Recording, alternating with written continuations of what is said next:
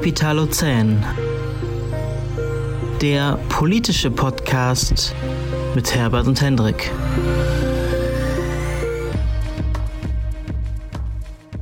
Und damit herzlich willkommen zu Kapitalozän. Heute mit einem Gast. Und zwar der Friedrich. So sieht's aus. Wir haben heute eine dritte Person vor Ort, beziehungsweise äh, der Herbert hat diese dritte Person vor Ort, ähm, um einfach nochmal ein bisschen weitergreifende äh, Perspektiven auf die Aspekte zu haben, die wir heute diskutieren möchten. Und äh, Herbert, du kannst ja direkt mal vielleicht vorstellen, was wir denn heute überhaupt besprechen wollen. Ja, wir machen heute unser eigenes kleines äh, Analyse-Triell äh, mit den äh, wichtigen politischen Parteien, die zur Bundestagswahl antreten. Und ähm, ja, wollen, wollen Geil. ein bisschen. Lassen wir die, irgendwen aus, um ihn damit zu dissen, dass er nicht wichtig ist? Äh, nee, wir wollen ein bisschen die, äh, die Forderungen äh, der Parteien diskutieren und ähm, genau. Was, äh, was hat äh, dich denn interessiert bisher am äh, Wahlkampf, Friedrich? Ähm, mich hat speziell interessiert die ähm, Kandidaten für das Kanzleramt und die Frage, wer denn tatsächlich am fle äh, flexibelsten und langsichtigsten ist, um eine gute Politik jetzt ins Rollen zu bringen. Okay, also für dich ist der Kandidat durchaus äh, wichtig, auch in der Wahlentscheidung, würdest du sagen? Oder die Kandidatin ja, natürlich. auf jeden Fall ausreichend, ausreichend wichtig. Mhm. Es ist schon fair anzunehmen, dass der Kanzler, vor allem bei uns Angela Merkel, für die letzte Politik ausschlaggebend war. Mhm. Ja. Nee, lassen wir mal so stehen, äh, weil mich gerade mehr interessiert, hatte ich denn jetzt von den drei primär antretenden Kandidaten, beziehungsweise die eine Kandidatin, äh, jemand überzeugen können? Ähm, ich bin noch nicht entschlossen, äh, doch ich denke, dass der SPD-Kandidat durchaus der beste, geeignet, geeignetste Mann für diese Position ist. Okay, aber so richtig überzeugt hat also noch niemand. Das kann man wohl so festhalten. Aber neben Alles den klar, beiden gut, anderen ist Olaf Scholz doch geeigneter. Hendrik, weißt du denn schon, äh, wen du wählst? Hast du schon, oder hast du schon gewählt? Per Brief? Ja, ich habe noch nicht gewählt. Ich, ich habe heute vor dem Brief einmal mehr gesessen. Also äh, ich habe die, die Briefwahlunterlagen beantragt gehabt, schon vor einer gewissen Weile. Mm, Und ich muss demnächst, weil ich äh, zum Wahlzeitpunkt tatsächlich auch nicht in Trier sein werde, muss ich mich demnächst mal bald entscheiden. Aber noch äh, würde ich mich da anschließen, dass mich niemand so richtig überzeugt hat und ich daher eher mal wieder in äh, taktischen Wahlabwägungen versinke. Also äh, die sich tatsächlich bei mir gar nicht am Kandidaten orientieren, aber das ist eben dann einfach eine unterschiedliche Herangehensweise. Ne? Aber dann nur nach der Stärke der Umfragen oder der, der Konstellation? Oder? Ja, nach der, nach der gewünschten Konstellation tendenziell. Obwohl ich selbst da, das, das macht es diesmal so schwierig. Ich bin mir noch nicht ganz sicher, welches denn die Konstellation ist, die ich mir wünsche. Da hast du es leichter. Tja, tja, ja. Ja, wollen wir mal ein bisschen die Wahlprogramme durchgehen? Okay, können wir gerne machen. Hm. Ich habe ja eben schon in unserer kleinen Vorbesprechung gesagt und äh, ich habe tatsächlich auch dasselbe Feedback von an, wen, ein paar anderen Leuten äh, bekommen, die anscheinend zu dem kleinen exklusiven Kreis ebenfalls gehören, zu der sich Wahlprogramme tatsächlich durchliest. Und ich muss wirklich sagen, ich fand sie alle nicht doll. Also jetzt nicht vom politischen Inhalt her, da können wir gleich gerne noch ein bisschen drüber diskutieren, aber ich verstehe nicht ganz, muss ich wirklich sagen, warum es die Parteien immer noch nicht hinkriegen, ihre Punkte ein bisschen konkreter rüberzubringen. Also das fand ich von allen durchweg schwach. Das war mein Ja. erstes Feedback hier in der Runde. Wobei, wobei man sagen muss, dass zum Beispiel die FDP, also eine Partei, mit der ich teils sympathisiere, teils eher überhaupt nicht, äh, da das Wahlprogramm recht oder das Kurzwahlprogramm recht kompakt zusammengefasst hat, fand ich. Also einfach nur mit den ähm, wichtigsten Forderungen. Zwar sind das dann wieder sehr viele. Am Anfang dachte ich, es waren nur neun, aber das waren dann gut. Auch wieder mehr als, weiß ich nicht, 50. Aber ja, eigentlich wäre es gut, wäre es gut, ähm, wenn die Parteien eigentlich so ein sehr kurzes Wahlprogramm haben, eigentlich nur so nicht, nicht bierdeckelmäßig wie bei Friedrich Merz, aber so ja, so groß wie so ein Skatblatt und dann, weiß ich nicht, jede Partei sollte das haben und darauf die, weiß ich nicht, fünf, fünf bis zehn wichtigsten Forderungen. Ich meine, ich meine, so, so eine Kurzfassung, daran haben sich ja durchaus einige versucht. Ne? Also sowohl die SPD als auch die Grünen als auch die FDP. Bei der Union bin ich mir gerade nicht mehr sicher, ob sie das auch haben, eine Kurzfassung. Aber bestimmt. Ja, ähm, da sind ja einige durchaus ganz okay von. Welche zum Mm, Beispiel? Aber ich finde die fast alle ganz ordentlich gemacht. Bei der SPD fand ich es ein bisschen komisch. Also da äh, ist es ein bisschen sehr kurz geworden, was die An Inhalte angeht und ein bisschen sehr harter Fokus auf den Kandidaten. ja. Aber ähm, ich meine, das ist ja nicht, worum es im Wahlprogramm gehen soll, aber gut. Sehr- Aber ich finde halt, die Kritik bleibt ja trotzdem bestehen. Okay, ich habe jetzt dieses Kurzwahlprogramm, jetzt interessiert mich irgendein Punkt. Na, was weiß ich. Dann gucke ich ja potenziell ins Wahlprogramm, um mir dazu mehr Informationen zu holen. Was wollen sie konkret umsetzen? Und das fand ich immer noch, muss ich bei bleiben, fand ich bei allen super schwach. Also äh, wenig Konkretes zu den Einzelthemen.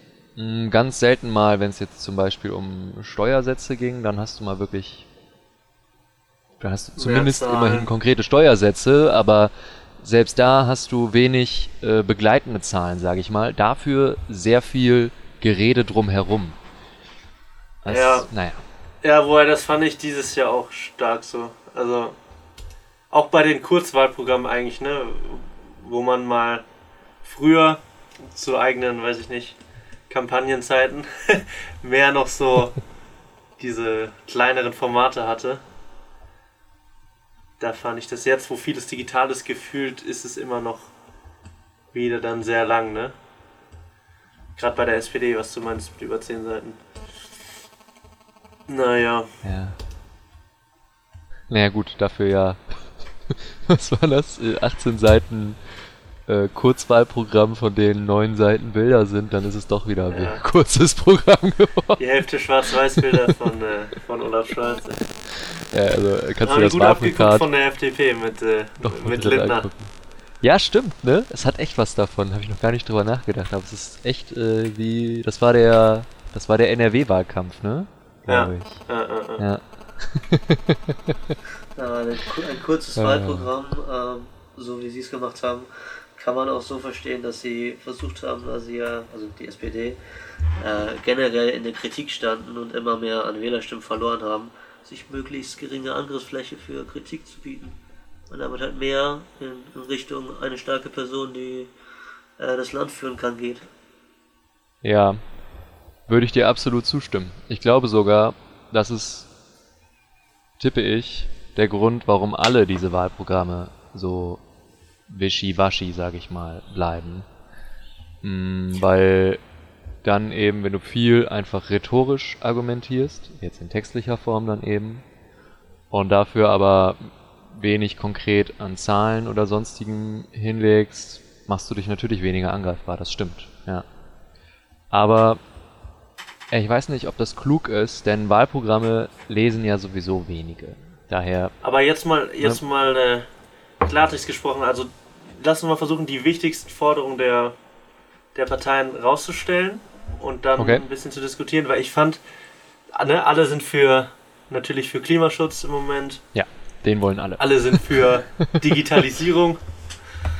Was ich, was ich, Ja, obwohl da ja. kann man, finde ich, schon erste Unterschiede rausarbeiten. Aber ja, machen wir erstmal weiter. Ich ja. fand halt zum Beispiel bei der Union war ja immer dieser Terminus, der, der dann ja das Wahlprogramm durchzieht oder dann von äh, Armin Laschet viel verwendet wurde, der des äh, Modernisierungsjahrzehnts. Ne? Der Arbeitsmarkt soll wieder neoliberal entfesselt werden. Und ähm, ja, Investitionen, Steuersenkung vor allem sollen dann wieder die Wirtschaft ankurbeln. Ich finde, so ähnlich geht es ja eigentlich auch bei der FDP. In der, ja, in der Thematik, ne? also Steuersenkungen eigentlich in allen Bereichen. Mm, Ja, obwohl die FDP, also die FDP schlägt ja tatsächlich konkrete Steuersenkungen vor. Die Union hat da ja eigentlich nur die Abschaffung des Solis, ne? Oder habe ich noch was anderes übersehen? Ähm, ich erinnere mich noch, dass die Un- Union im Vergleich zu vielen anderen Parteien, die etwas linker sind, äh, generell die Abschaffung von äh, der höchsten Steuerklasse, äh, die Reduzierung der Höchststeuern eher in die andere Richtung lenken wollen und sich da keine, äh, ja, nicht zu, also nicht positiv zu geäußert hat. Das, das könnte man Ähm, festhalten.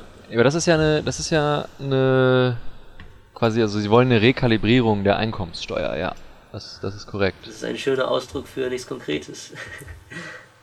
Man sagt ja nicht, wie sie kalibriert werden. Gemessen woran?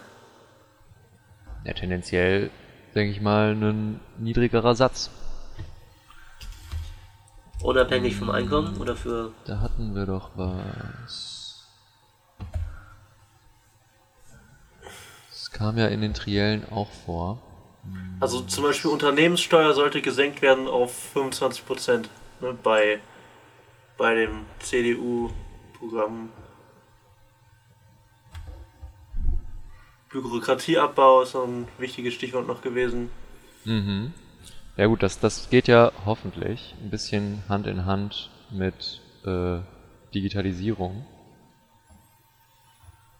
Was, ja, das ist genau, das, das, das kann man da ganz gut verbinden, ne? Das ist halt die Frage, ich fand, da, da war die FDP auch ehrlich gesagt recht stark, die sich ja für eine ja, um, umfangreiche Digitalisierung der Verwaltung dann Ja. ausgesprochen hat. Jedenfalls fand ich die da, wirkten die, wirkten die recht, wirkten die recht, was heißt authentisch, aber wirken die recht, ja, Ja gut, das ist ja was, was sie schon recht lange fordern und wo sie auch relativ konkrete, also jetzt nicht im Wahlprogramm kom- komplett, aber wo sie ja auf verschiedenen Ebenen in Ländern und so weiter ähm, schon konkrete Vorschläge ausgearbeitet haben, wie man das, wie man das angehen könnte.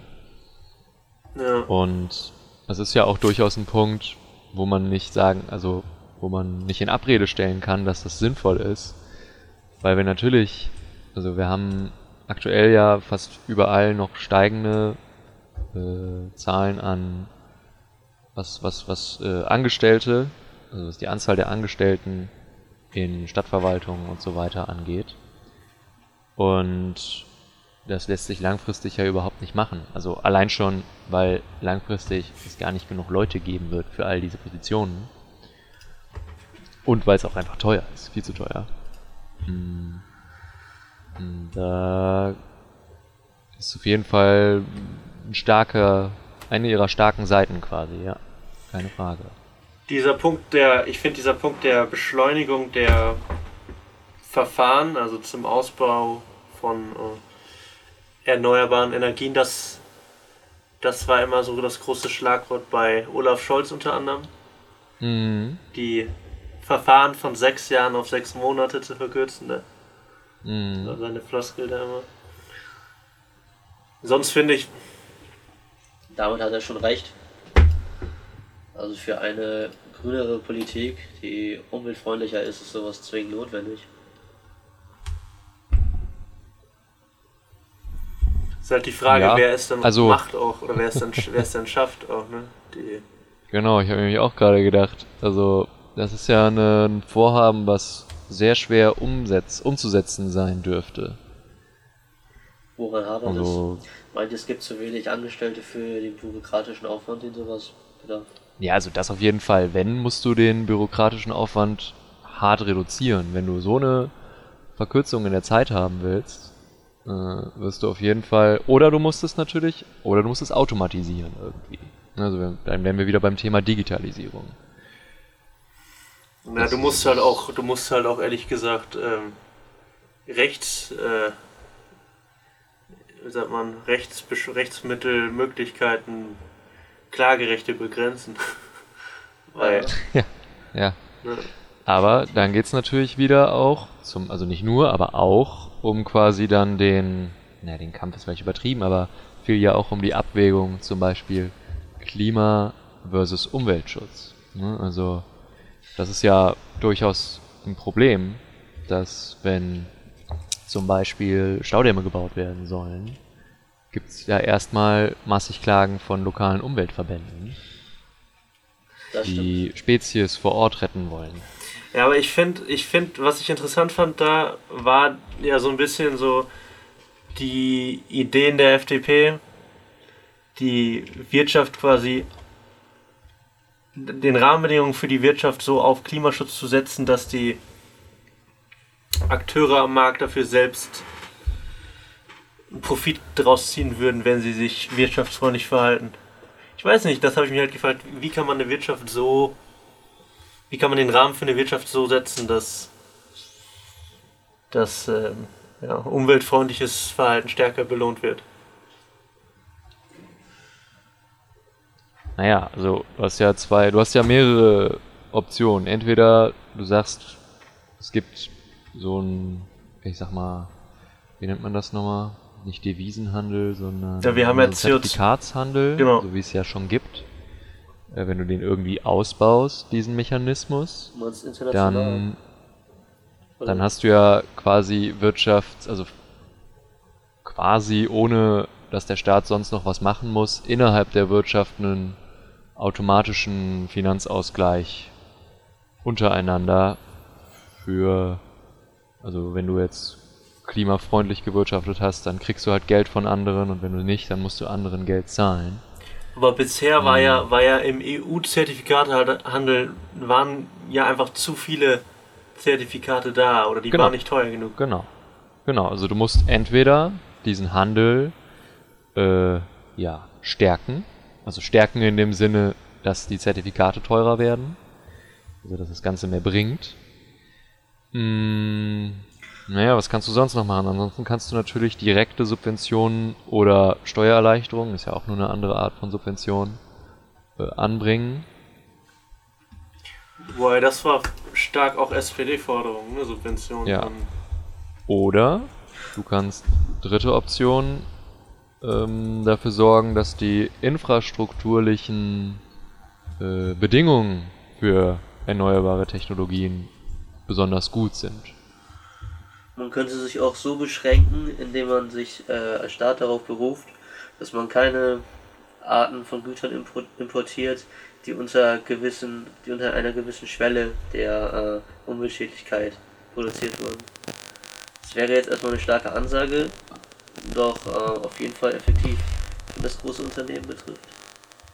Also, das ist auf jeden Fall eine sehr starke Ansage. Äh, ich glaube, da hätten wir große Probleme. ähm, Vermutlich, ja. Aber, aber genau ein bisschen was in die Richtung gibt's, wird ja gerade äh, auf EU-Ebene eingeführt. Also die EU führt ja gerade einen Klimazoll ein, um unsere lokale, also die EU, lokale EU-Wirtschaft äh, davor zu schützen, dass eben im Ausland wegen geringerer äh, Klimaschutzbedingungen und Vorgaben und Gesetzgebungen äh, da billiger hergestellt werden kann. Dafür gibt's, wird ja gerade ein Zoll eingeführt. Gab es natürlich erstmal ordentlich Kritik aus vielen Ländern, die äh, sauer darüber sind, dass ihre Ware jetzt bezollt wird. Und man muss natürlich auch sagen, es, es hat natürlich immer das Risiko, also dass man langfristig dadurch in so eine Art Klimaprotektionismus abrutscht. Ähm, was wäre so fatal an allem Klimaprotektionismus? Naja, dadurch würdest du die. Also Protektionismus ist ja, dass du versuchst, dass möglichst wenig bei dir importiert wird aus anderen Ländern. Wir würden das dann eben beschränken oder besonders hart bestrafen auf Länder, die nicht so herstellen, wie wir uns das vorstellen. Ich meine, weiß nicht, kann man natürlich auch positiv sehen, klar. Also für die Also, Stahlbranche der- wäre das bestimmt super. Der schlimmste Fall Aber- wäre ja wirklich, dass halt diese Diversität, die es heute gibt an Gütern, einfach auf ein Minimum zusammenschrumpfen würde. Und die Frage ist dann halt noch, ob äh, den Deutschen dieser, dieser Minimum als Standard hier reicht. Ja, ich glaube eher, dass die Güter teurer würden. Also wenn sie nicht mehr importiert werden können, dann wird man sie hier herstellen. Aber sie sind dann natürlich teurer, klar. Ja gut, wobei das geht dann ja auch sehr stark so in Freihandelsüberlegungen ein und dann Mhm. ne, die Frage, wie Freihandelsverträge gestaltet sind oder ob man die, wie man die klimafreundlicher gestalten könnte. Ich fand, ich fand ehrlich gesagt, dass bisher die, also wenn, wenn man das kürzere Wahlprogramm der SPD zum Beispiel sieht, man findet, glaube ich, nur an ein, ein, zwei Stellen Europa und zur EU auch wenig. Also ich finde, es irgendwie schade, dass, dass sich der Wahlkampf ehrlich gesagt sehr, sehr stark einfach nur um uns dreht, so Deutschland. Ja gut, ich meine, dazu trägt natürlich auch ein bisschen einfach die aktuelle Situation bei. Ne? Hm. Aber meinst du jetzt so die Flutkatastrophe oder meinst du jetzt Hm, Ich glaube eher, dass wir in vielen Bereichen, die jetzt eben im Wahlkampf auch thematisch wichtig waren, hm, sind ja durchaus Sachen, also jetzt mal abgesehen vom Umweltschutz, da können wir gleich nochmal zu, darauf zurückkommen gerne, äh, sind ja auch viele Dinge einfach entscheidend, wo zwar internationale Kooperation natürlich auch immer gefragt ist, keine Frage, also was jetzt Verteidigung oder so weiter angeht, aber wo das trotzdem ja meistens erstmal darum geht, wie viel Geld sind wir quasi jetzt bereit reinzustecken. Hm. Aber klar, also trotzdem müssen wir natürlich viele der großen Themen kann man eigentlich ja nicht lokal lösen. Ich meine, Klimaschutz ja sowieso nicht. Also Klimaschutz kann man ja noch nicht mal auf europäischer Ebene lösen.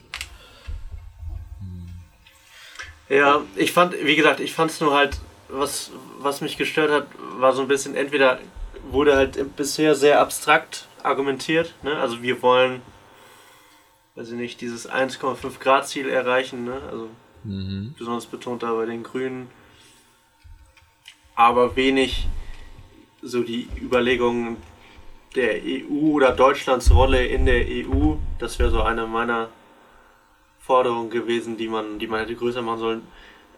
Stärkere Rolle von Deutschland in der EU für Klimaschutz, für Digitalpolitik zum Beispiel. Ähm, Mhm. Wo man natürlich sagen muss, stärkere Rolle Deutschlands in der EU für Digitalpolitik. Naja, ne? Also da lachen uns die anderen ja erstmal aus. ja, aber, aber Hendrik, wir können ja viel auch von anderen Ländern, denke ich, da lernen, weißt du? Also, Ja, das auf jeden Fall. Ich wünschte, wir würden das endlich mal machen. Ne? Also, das keine Frage. Obwohl das ja auch weniger, also das hängt ja weniger davon ab, dass das auch EU-Länder sind, sondern dass es einfach viele Länder in unserer Umgebung gibt, die vieles richtig machen auf, dem, auf der Ebene. Hm. Dass wir das nicht hinkriegen, finde ich sehr schade. Obwohl ich da sagen muss, ich weiß nicht, ob ich irgendeiner der Parteien zutraue, dass sie das viel besser, also dass sich dadurch dann viel zum Besseren ändern wird.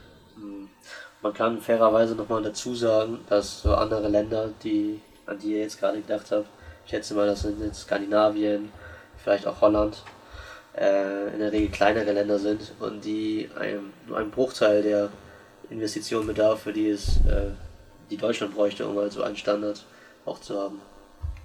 Hm, Ich habe tatsächlich gerade eher ans Baltikum gedacht. Und auch die sind klein, aber du musst, musst natürlich auch immer mit dazu bedenken, dass die ja auch viel weniger wirtschaftliche Schlagkraft haben und viel weniger Steuereinnahmen. Richtig, richtig. ähm, Also wir, wir könnten uns das schon leisten, den zum Beispiel jetzt den äh, digitalen Personalausweis und damit meine ich nicht den digitalen Personalausweis, den wir schon haben. Ja, ich bin mir bewusst, dass es das gibt, sondern den, mit dem du wählen gehen kannst, mit dem du alle deine Amtsbesuche von zu Hause vom Computer aus machen kannst. ich meine, wenn, So was, was da wäre denn. Wählen von zu Hause? Mit so einer Ja, Art. das geht ja da. Das geht ja da. nee, nee, aber für uns, was haltet ihr von der Forderung? Wählen dann mehr Leute Finde ich vielleicht? super. Also am Computer. Ja. Ja. Ja, finde ich super. Für die, die, es, äh, die dazu in der Lage sind, wäre das wirklich sinnvoll. Für die üb äh, übrig gebliebenen, die nicht äh, auf derartige Mittel äh, zugreifen können, entweder aus, ähm, ja, aus Unwissenheit oder weil keiner vorhanden ist, muss man trotzdem noch die, ja, den normalen Wahlgang haben. Ja, natürlich. Das, das ist gar nicht die Frage. Natürlich muss der normale Wahlgang fortbestehen. Das äh, will ich damit nicht sagen. Aber ja, dass wir immer noch einen Brief schicken müssen. Meinetwegen kann es auch die Briefwahl weitergeben, erstmal. Äh, langfristig ist das meiner Meinung nach was, was dann wegfallen sollte irgendwann. Aber äh, die Option erstmal einzuführen, wäre so unglaublich sinnvoll. Ja. Ähm, Nochmal äh, kurz zurück äh, zu, zu dem, was du vorhin sagtest. Also, äh, du hast schon einen Punkt, wenn du sagst, dass kleinere Länder eine kleinere Wirtschaftskraft haben und deswegen auch äh, weniger investieren können, absolut. Äh, dagegen muss man aber auch sagen, dass äh, gerade große Länder, die auch große äh, soziale Abgaben leisten oder halt äh, für die Leute bezahlen, selber ähm, sehr viel mehr Geld beiseite legen müssen und das kontinuierlich. Es ist ja nicht so, als sei das Geld vorhanden, sondern es muss wieder re reinvestiert werden oder einfach wieder ausgegeben werden, damit die Wirtschaft so bleibt, wie sie ist, nämlich dass sie halt aufgepumpt weiterläuft. Hm, ja, aber also nehmen wir jetzt mal an, Deutschland, in Deutschland wäre alles genauso wie jetzt, nur das Land wäre 10% so groß, wie es vorher ist. Dann ändert sich ja dann wird es ja nicht plötzlich viel einfacher, so eine Software einzuführen. Vor allem, weil digitale Lösungen ja tendenziell besser sind, je größer deine Skalierbarkeit ist, weil du sie nur einmal erstellen musst. Ja. Das heißt, du hast die, Produ die Produktionskosten einer Software ja nur ein einziges Mal und kannst sie dann super weiter benutzen. Ich meine, meinetwegen können wir auch einfach äh, hier von Litauen ihre Software übernehmen, ist mir egal. Also wahrscheinlich muss man dann datenschutzlich, schutzrechtlich noch ein bisschen was ändern, aber Gut, das können wir für den Moment beiseite legen. Das ist nicht dürfte das man. Aber ich Ja, glaube, es das ist tatsächlich, immer- ich glaube, das Ja. ist tatsächlich ein großer Grund, warum es bei uns äh, auch zukünftig noch ein bisschen dauern wird, bis das klappt. Mit dem Datenschutz jetzt? Ja, Ja. Mm, ich glaube, das ist, ein, das ist ein großer Grund und ich finde, Datenschutz ist wichtig, keine Frage, aber da muss man doch noch mal vielleicht ein bisschen realistisch an das Thema rangehen und sagen, es geht ja jetzt nicht darum, dass diese Daten irgendwie, also Dass da könnten wir uns ja auch leisten, in Frankfurt einen extra Server für zu bauen, der nur dafür da ist, sodass niemand anders darauf zugreifen kann. So, ähm, und vielleicht auch mal einfach realistisch betrachten, dass man kann ja auch innerhalb eines Computerprogramms quasi Adminrechte zu verschiedenen Dingen vergeben, wer auf was zugreifen darf. Ja, das heißt, nur weil, was weiß ich, die Polizei oder wer auch immer dann auf diesen Server zugreifen kann, muss der ja dann nicht unbedingt auch gleichzeitig einsehen können, wen du gewählt hast. Absolut. Das ist also eine Frage der Architektur. Ne? Und ähm, das ist vielleicht dann doch ein bisschen sehr veraltet in unserer Herangehensweise, dass wir dann sagen, nee, aber deshalb darf es nicht auf diesem Server gespeichert sein. Das, Gut, das ist ähm, ja bei freien Unternehmen auch nicht so.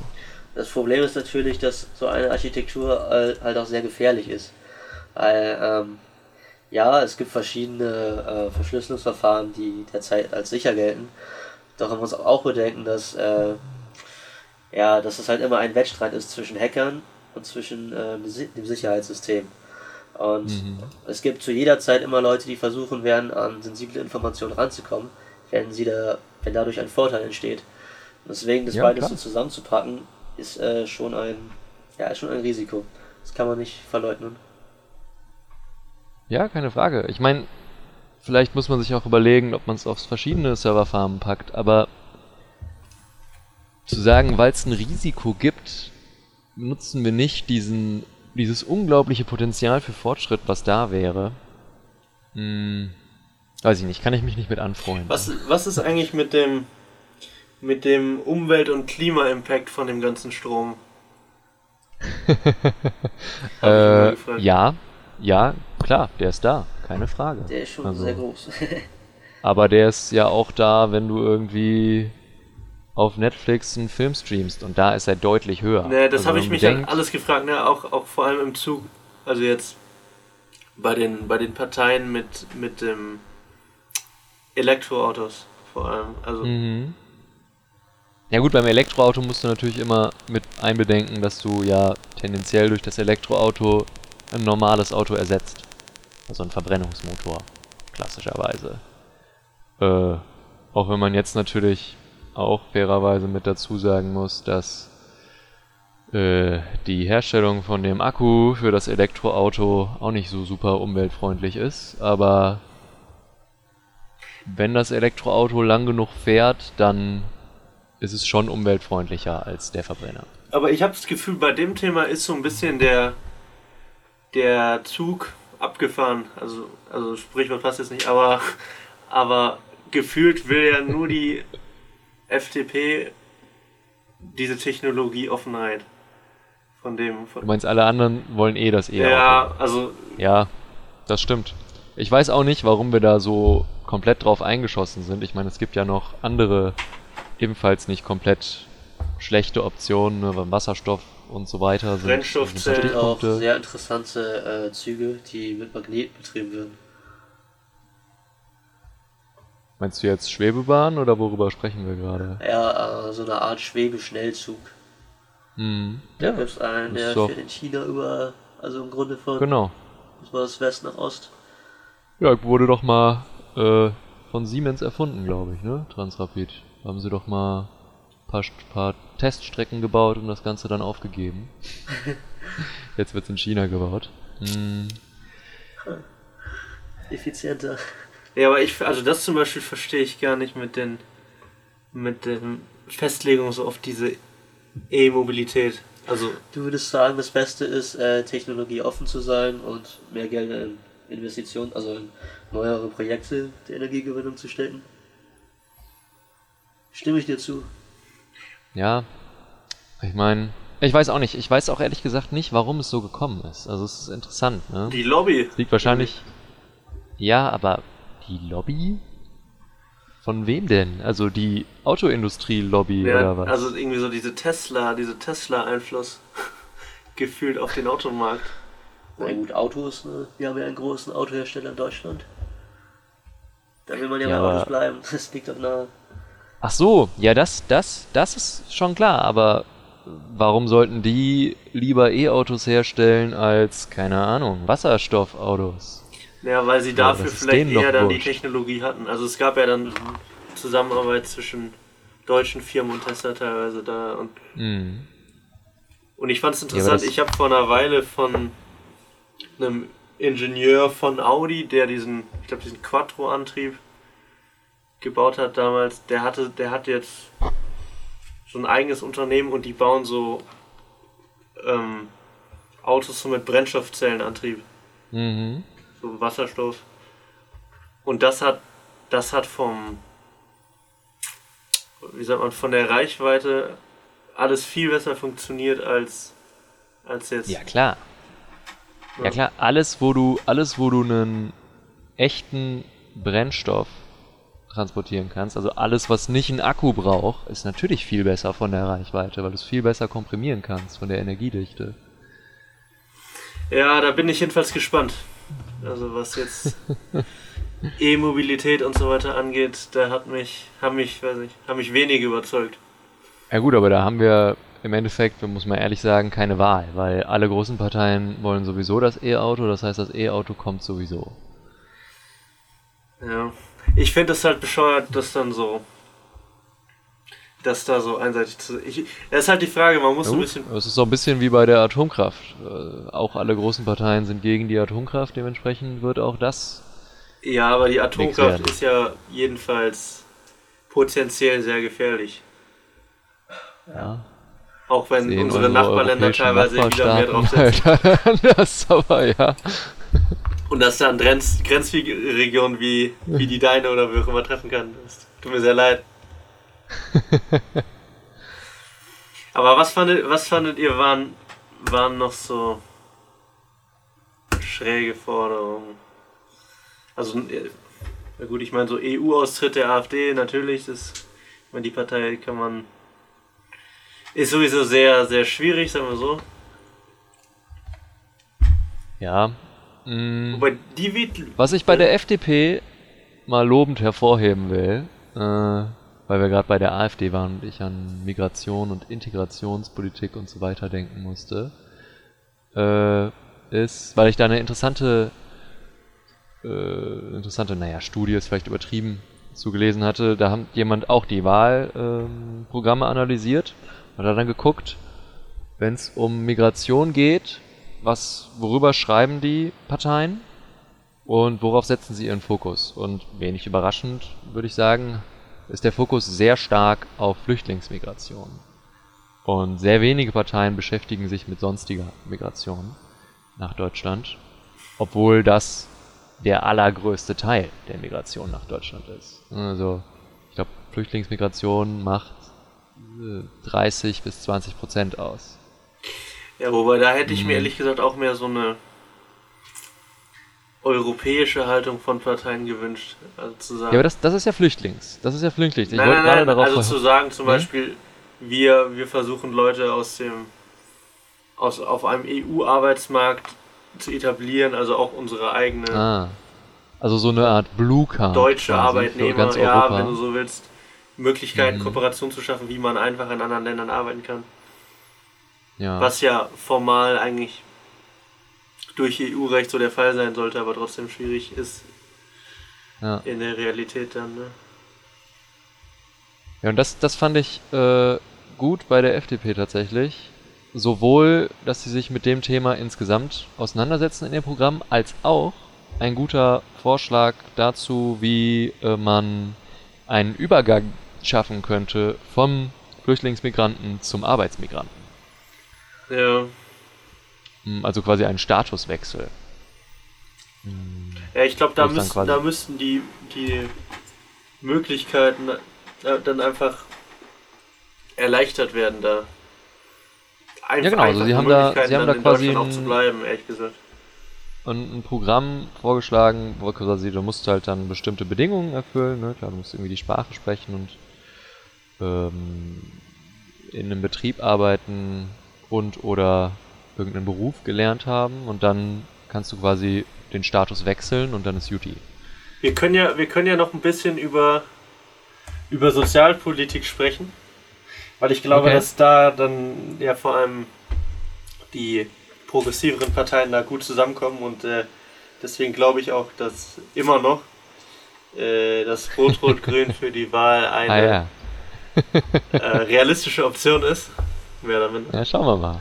Ja, weil, weil da Mm. fordern ja alle und bei linken Parteien auf jeden Fall Mindestlohnerhöhung Ja. mit 12 und bei den Linken dann halt 13 Euro. Dann einheitliche Versicherung, also bei den Linken dann oder eigentlich bei allen Parteien ja Bürgerversicherung. Mhm. Umstrukturierung des Rentensystems würde ich noch interessant finden als Thema. Also Mindestlohn und Bürgerversicherung, weiß ich nicht, kann ich jetzt wenig gegen sagen, weil ich es beides sehr sinnvoll finde. Umstrukturierung des Rentensystems finde ich ein super spannendes Thema, weil es ja ein Riesenproblem ist, was auf unser Land zukommt und was im Wahlkampf dann doch meistens totgeschwiegen wird, nicht in dem Sinne, dass nicht drüber gesprochen wird, sondern dass man ge irgendwen fragt, keine Ahnung, Scholz, Baerbock, Laschet, das ist völlig Wayne. Wenn die gefragt werden, wie sieht's aus mit der Rente, dann sagen die alle, mit mir wird es keine Rentenkürzungen geben oder was auch immer Erhöhung und keine Alters. Erhöhung des Rentenalters und nein, nein, nein, nein, nein, das gibt's alles nicht. Wie das bezahlt wird, sagt niemand. Ich bin sehr gespannt. Ja, guck mal, Mm. Hendrik, im Moment sind es ja mehr als 100 Milliarden, 107 ungefähr, vom ganzen Bundeshaushalt, ne? Also ein Ja. Fünftel ungefähr. Mhm. Deswegen ist ja auch Soziales und wie heißt das? Soziales Arbeit und Soziales bla. heißt es, glaub ich? Genau, deswegen ist das so ein Riesenposten in dem ganzen Ding. Was hältst du denn von dem Vorschlag da, also wir, wir ziehen, beziehen erstmal alle, alle Bürger, Bürgerinnen in das Rentensystem ein. Es gibt keine Privilegien mehr. Mhm. Also, Ja, wie gesagt, Bürgerversicherung finde ich gut. Und dann Fall. aber wird das Geld, wird das Geld halt angelegt, wie Schweden oder Norwegen das machen. In so einem aktienbasierten Fonds. Also, erstmal muss man ja sagen, es sind ja zwei Fragen. Also, Bürgerversicherung finde ich gut, aber Bürgerversicherung wird erst in sehr, sehr langer Zeit einen Effekt haben. Weil man natürlich, also ja, wir beziehen jetzt alle mit rein, aber wenn du das tust, kannst du ja nicht sagen, und wir enteignen von den äh, Leuten, die bisher in eine andere Rentenversicherung reingezahlt haben, erstmal das, was da mehr drin ist, als wenn sie in die normale staatliche Rentenversicherung eingezahlt hätten. Aber ich glaube, du brauchst das immer. wird, denke ich, rechtlich nicht gehen. Ja, du musst, glaube ich, immer für eine gewisse Zeit Entschädigungszahlungen leisten, allein aufgrund dieses Vertrauensschutzes. Aber irgendwo muss man ja mal den Cut machen. Ne? Ja, aber du kannst ja nicht sagen, ihr habt jetzt da immer eingezahlt und jetzt vereinheitlichen wir das Ding aber und deshalb kriegt ihr jetzt weniger Kohle. Also das, glaube ich, ist nicht das, was eine Bürgerversicherung bedeuten würde, sondern eine Bürgerversicherung wirkt sich dann aus in, was weiß ich, äh, naja, theoretisch natürlich schon in zehn Jahren, wenn die ersten in Rente gehen, die dann nur noch, die dann eine Zeit lang auch nur noch in die normale Versicherung eingezahlt haben, ja. Also in die Bürgerversicherung dann, ja. Aber weißt du, also wir, Aber die, die große, der, der große, die, die große, der große Effekt kommt ja dann erst in 20, 30 Jahren. Es ist trotzdem sinnvoll, das jetzt zu machen, weil sonst kommt er nie. Keine Frage. Hm. aber ich glaube, Wie genau äußert sich denn eigentlich der Unterschied zwischen gesetzlicher und privater? Ja, in die private zahlt ein kleinerer Kreis von tendenziell deutlich besser verdienenden ein. Also Das heißt, private ist der- auch staatlich, heißt es. Ach so, nee, das auch nicht. Aber naja, sie ist so semi-staatlich, so ein bisschen wie die Krankenversicherung. Ne? Die dürfen auch nicht machen, was sie wollen, aber äh, sie auf diese Kasse hat der Staat keinen Zugriff. Oh, ach so. Was, was schon mal durchaus ein Vorteil sein kann, weil es ja durchaus in der Geschichte der Bundesrepublik schon mal vorgekommen ist, dass die Regierung, wenn sie dringend gerade Geld braucht, einfach mal in die Rentenkassen greift. Mm. Ja, ist ja nicht so, dass das noch nie passiert wäre. Mm. Gut, gut, gut ist es in dem Sinne halt äh, irgendwie auch nicht, weil der Zweck von diesem, von diesem Fonds ist ja nicht dafür da, dass er äh, ausgehoben wird. Und vor allem, Ja. das Problem ist doch, wenn man zwei unterschiedliche Vereinbarungen getroffen hat und dann entscheidet, diese Vereinbarung zurück, äh, also rückwirkend ungültig zu machen und halt eine neue Regelung zu finden für alle, dann muss Kompensation geleistet werden, wie ihr schon sagtet. Und das über lange Ja, genau. Zeit kostet ja einfach Geld. Mm, Ja, andererseits würde ja das Vermögen, also der dritte Unterschied zwischen der privaten und der gesetzlichen, zumindest bei den meisten privaten, ist ja auch noch, dass es eben nicht äh, dieses System gibt wie in der gesetzlichen, dass wir alle einzahlen und aus den Einzahlungen werden auch direkt die Rentenleistungen äh, geleistet, sondern dass es eben ein echter Fonds ist, in dem also Vermögen drin liegt, woraus die Auszahlungen. ist halt die Frage, wie schnell sich werden. das aufbauen lässt. Ne? Ähm, ja gut, in der privaten ist es ja vorhanden, das heißt, dieses Vermögen, was ja dann annektiert wird, wenn man so will, könnte man ja nutzen, um die Ausgleichszahlungen an die Leute, die dann in die Bürgerversicherung reingezwungen wurden, äh, zu leisten. Ob sich das dann komplett deckt, ist natürlich eine andere Frage. Kann sein, dass da was draufgezahlt werden muss, aber Bürgerversicherung an sich finde ich trotzdem sinnvoll. So, kommen wir mal zum zweiten Punkt. Wenn jetzt diese Bürgerversicherung gibt, dann hast du ja gefragt, sollte man äh, so einen Fonds schaffen wie in Norwegen Ja. Oder Schweden oder wo auch immer. oder Schweden. Schweden ist das bessere Beispiel, weil in Norwegen ist, besteht dieser Fonds ja nicht aus Renteneinzahlungen von den Bürgern, sondern aus dem Erlös von Rohstofflizenzen. Hauptsächlich Öl, die der norwegische Staat jetzt, vergibt äh, und damit richtig Kohle macht. Das haben wir nicht. Leider Genau. nicht. Aber Das heißt, Schweden ist das bessere Beispiel. Ich finde das sinnvoll, ja. Mm, Aber man muss klare Parameter dafür setzen, wie man das macht. Also die Erhebung ist ja so 2 zwei, bis 3 Prozent des Einkommens gehen da rein. Mhm. Hm, Ja, finde ich in Ordnung. Also, wie genau quasi der, der Satz ist, den du da rausnimmst, ja. Das hängt dann, Äh, ja. Ich finde, die Parameter sind sogar noch fast wichtiger, wenn es darum geht, wie das angelegt wird, äh, beziehungsweise wie es angelegt werden darf. Und natürlich, da muss, also bei so einem Fonds muss wirklich absolute Sicherheit bestehen, dass kein Ministerium jemals darauf zugreifen kann. Ja, was, was denkst du denn mit, der, mit dem Risiko der Anlage? Ähm, wenn du weit genug streust, hast du eigentlich ja kein Risiko. Du hast natürlich immer ein Risiko, dass in dem Moment, wo du verkaufen musst, der Markt gerade am Boden liegt. Das stimmt. Aber dem muss man ja entgegenstellen, dass du äh, ja mit einem solchen Finanzvolumen, also wir würden ja da wirklich um riesige, es würde ja um riesige Summen gehen, relativ flott. Äh, Ja, Milliardensummen. und bei, bei ne? so einem Anlagevolumen bist du eigentlich ja dann über die ganze Welt gestreut. Außerdem kann man sich gut bei zum Beispiel am norwegischen Staatsfonds orientieren, was ähm, die, die Handels, also was, was es angeht, mit wem, welchen Brokern du handelst, um zum Beispiel sowas wie Fast, äh, also Rapid Transaction Sachen zu umgehen. Da hat Norwegen extra sich einen eigenen Handelsplatz quasi für gegründet, damit das bei denen nicht passieren kann. Das ist zwar nur virtuell, aber es erfüllt seinen Zweck. Auch da könnte man dann quasi von seinen Nachbarn lernen. Das hatten wir heute schon mal. Ja. Jedenfalls glaube ich, dass wegen den Themen ne, dann auch, weiß ich nicht, einheitliche Krankenversicherung zum Beispiel, die Möglichkeit für ein, ja, in der, in der Hinsicht so sozialeres Bündnis auf jeden Fall noch da ist, trotz jeglicher außenpolitischer Querelen, die es da vielleicht zwischen den Parteien gibt. Okay, du meinst also, die NATO wird das Ganze nicht zum Scheitern bringen. Am Ende lenken die Linken ein, weil sie anerkennen, dass es einfach nicht passieren wird. Ich glaube, da wird's, da, da könnte es, könnte es einfach eine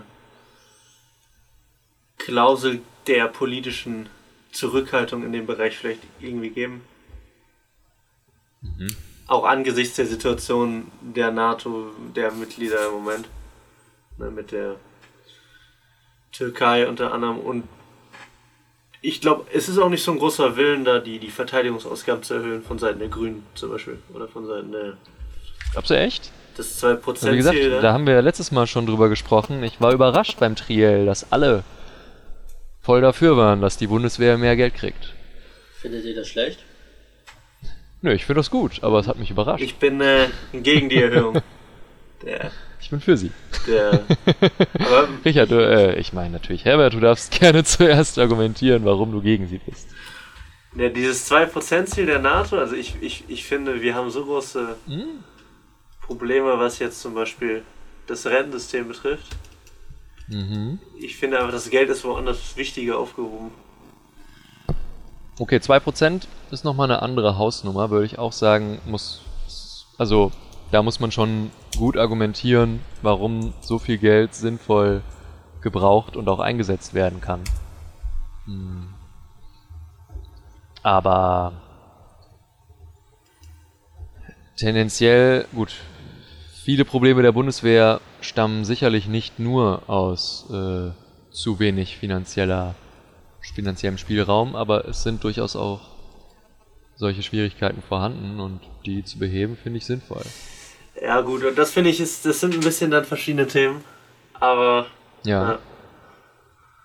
Nee, aber wie ja gesagt, ich glaube, also 2%, da hat ja in den Triellen niemand gesagt, jo, das werden wir tun. ich, na gut. Nur Laschet. Laschet hat gesagt, nicht heute, nicht morgen, nicht übermorgen, aber irgendwann.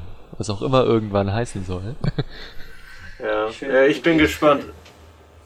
Ne, also wie gesagt, persönlich halte halte ich Rot-Rot-Grün, wobei genauso ehrlich gesagt eine Ampelregierung da für nicht unwahrscheinlich. Mhm. Ich finde nur albern Tja. immer noch diese, diese, diese rote Sockenkampagne der Union und AfD. Tja, Tja. Ja, mal gucken, vielleicht bringt's ja was. Ich- glaub's eher nicht. Mittlerweile, weiß ich nicht. Bei den ganz alten Leuten vielleicht. Manchen, man, ja, man will den alten Leuten noch nicht auf den Fuß treten. Manchen alten Ja. Leuten vielleicht. Ich weiß es nicht. Ich glaub's ehrlich gesagt nicht, dass es was bringt. Jedenfalls werden die Kommunisten auch mit Rot-Rot-Grün nicht einziehen. Das ist wohl wahr. Die werden's äh, wahrscheinlich auch dieses Mal, nein, nicht wahrscheinlich, ziemlich sicher auch dieses Mal nicht ins Parlament schaffen. Ja. Weder DKP noch MLPD. Ich bin übrigens erstaunt, auf meinem Wahlzettel steht die MLPD nicht drauf. Ne? Die DKP schon. DKP ist hier anscheinend am Study, aber Hast du mal, hast du mal die, den Wahlomaten gemacht? ja, habe ich. Hast du alle Parteien ausgewählt? Ich habe alle Parteien ausgewählt. Was war so ich eine finde sehr Überraschung gut übrigens, kurzer Kommentar an die Damen und Herren und sonstige vom Wahlomaten. Sehr gut, dass endlich der alle Parteien auswählen Button da ist. Ja, wenn es Äh, danach geht, könnte ich bei der Wahl nicht wählen, ne? Ähm, bei mir kam, ich habe vergessen, wie sie hießen. Irgendwas ganz Kleines kam bei mir raus. Mit 80% Übereinstimmung. ne bei mir Hm. die vierte Internationale. Du scheiß Kommunist. Ohne Scheiß, danach 86% danach DKP. Ne? Danach ja, du, die Urbane, eine Hip-Hop-Partei. alles klar. Und dann irgendwann vielleicht linke Grüne, wie auch immer. War, weißt du noch von den, äh, ich sag mal, etablierten, wer da deine Hauptübereinstimmung war? Und wie viel Prozent? Ja, linke, wie gesagt, mal- linke mit Mit? ja, 77,6. Oh, das ist ja schon mal gar nicht schlecht. Meine Hauptübereinstimmung war die SPD mit sage und schreibe 52 Prozent. Krass. Krass. Grüne gar Du nicht? bist wählerisch. Äh, doch, die Grünen kamen knapp danach, auch mit irgendwie sowas. Die CDU war aber auch sehr nah dran. Also die waren alle so um die 50 Prozent bei mir. Krass. Vermutlich verschiedene 50 Prozent, aber. Wobei man auch sagen, hast du es gewichtet? ähm, Ich hab's nämlich nicht gewichtet, gar nicht gewichtet. Ich glaube auch nicht. Nee. Ja. Bei irgendeiner paar Frage habe ich gesagt, ist mir egal. Aber äh, Ja, die Fragen waren auch ein bisschen speziell, ne? Ja, ich weiß nicht. Es soll ja immer abspiegeln, abbilden, besser gesagt, äh, was diesen Wahlkampf wichtig war. Aber da dieser Wahlkampf ja, naja, Sehr bisschen mau war, war irgendwie. ja, war es wahrscheinlich auch nicht so ganz leicht, Ich glaube, die richtigen Fragen rauszusuchen. ich glaub, meine Forderungen wären noch gewesen, unabhängig von Parteien, Umfragen Mhm. verbieten und Parteispenden, glaube ich. Umfragen verbieten. Ja, Da musst du mir jetzt äh, eine gute Argumentation zu liefern. ne, ich würde es mal interessant finden, einfach, wie. Dann könntest du nicht mehr strategisch wählen, Hendrik, wie die Leute wählen würden. Habe ich ja schon öfter gesagt, wenn wenn es keine Umfragen äh, gäbe. Ne, ist ja. Ich weiß nicht, wie sich das so verträgt mit der Meinungs- und Pressefreiheit, aber. Das würde ich interessant finden. Hm. Ich, aber hast du, hast du eine Prognose? Für was? Also, ich, ich könnte mir halt zwei Richtungen vorstellen, dass alle Schiss haben, dass, Ach so. also, dass es entweder es richtig hart zementiert, dass nur noch die Etablierten überhaupt eine Chance haben, also noch schlimmer als jetzt quasi. Weil die Leute denken, Oder ja, alternativ, es könnte natürlich eh auch sein, dass wenn man nicht mehr so richtig weiß, wer überhaupt die Etablierten gerade sind, dass dann vielleicht echt die Kleinen auch eine Chance mehr haben, aber ich glaube eher an ersteres Szenario tatsächlich. Ich glaube, wenn man das kombinieren würde wenn, mit, mit einer Senkung der Prozenthürde vielleicht auf 4%, dann könnten. Du glaubst, dann könnten ein paar Kleine Ja. eine bessere Chance Ja. haben? Okay, Vielleicht. interessant. Spannend. Und Parteispenden Ja, natürlich. ganz verbieten oder? Ja, und also Unternehmensspenden, auf jeden Fall. Okay. Mhm. Größere Parteispenden, weiß ich nicht. Müsste ich mir noch genau überlegen, wie, aber das wäre irgendwie. Meine Forderung. Okay. Okay. Äh, Friedrich, hast du auch Forderungen? Ich bin glücklich. Du bist glücklich. Nein, Echt Spaß. auch. Äh, Das doch, ist, glaube ich, eine seltene äh, Gabe. Meinst du? Mit der deutschen Politik glücklich zu sein, ich glaube, das ist selten, ja. Nein, ähm. Ich kann mich nur nicht an eine Zeit erinnern, wann niemand sich über irgendetwas beschwert hat. Von daher ähm, kommt es mir nicht so vor, als hätten sich die Zeiten großartig geändert. Das stimmt, wahrscheinlich sogar. Also, naja, geändert haben sie sich schon, aber das Meckern bleibt dasselbe. So kann man es ausdrücken. Nein, mein, meine größten Anliegen sind tatsächlich äh, im Umweltschutz begründet.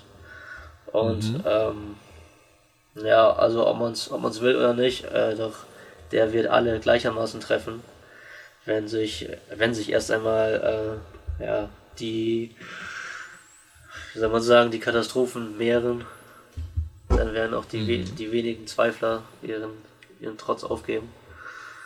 Doch ich halte es halt für wenig plausibel, dass man sich, also dass sich alle, alle Menschen jetzt auf eine Lösung einigen wird, die äh, wirklich positiv ist. Ja, aber mach mal eine konkrete Forderung. okay, ähm, Unabhängig jetzt, wenn du dir was aussuchen könntest.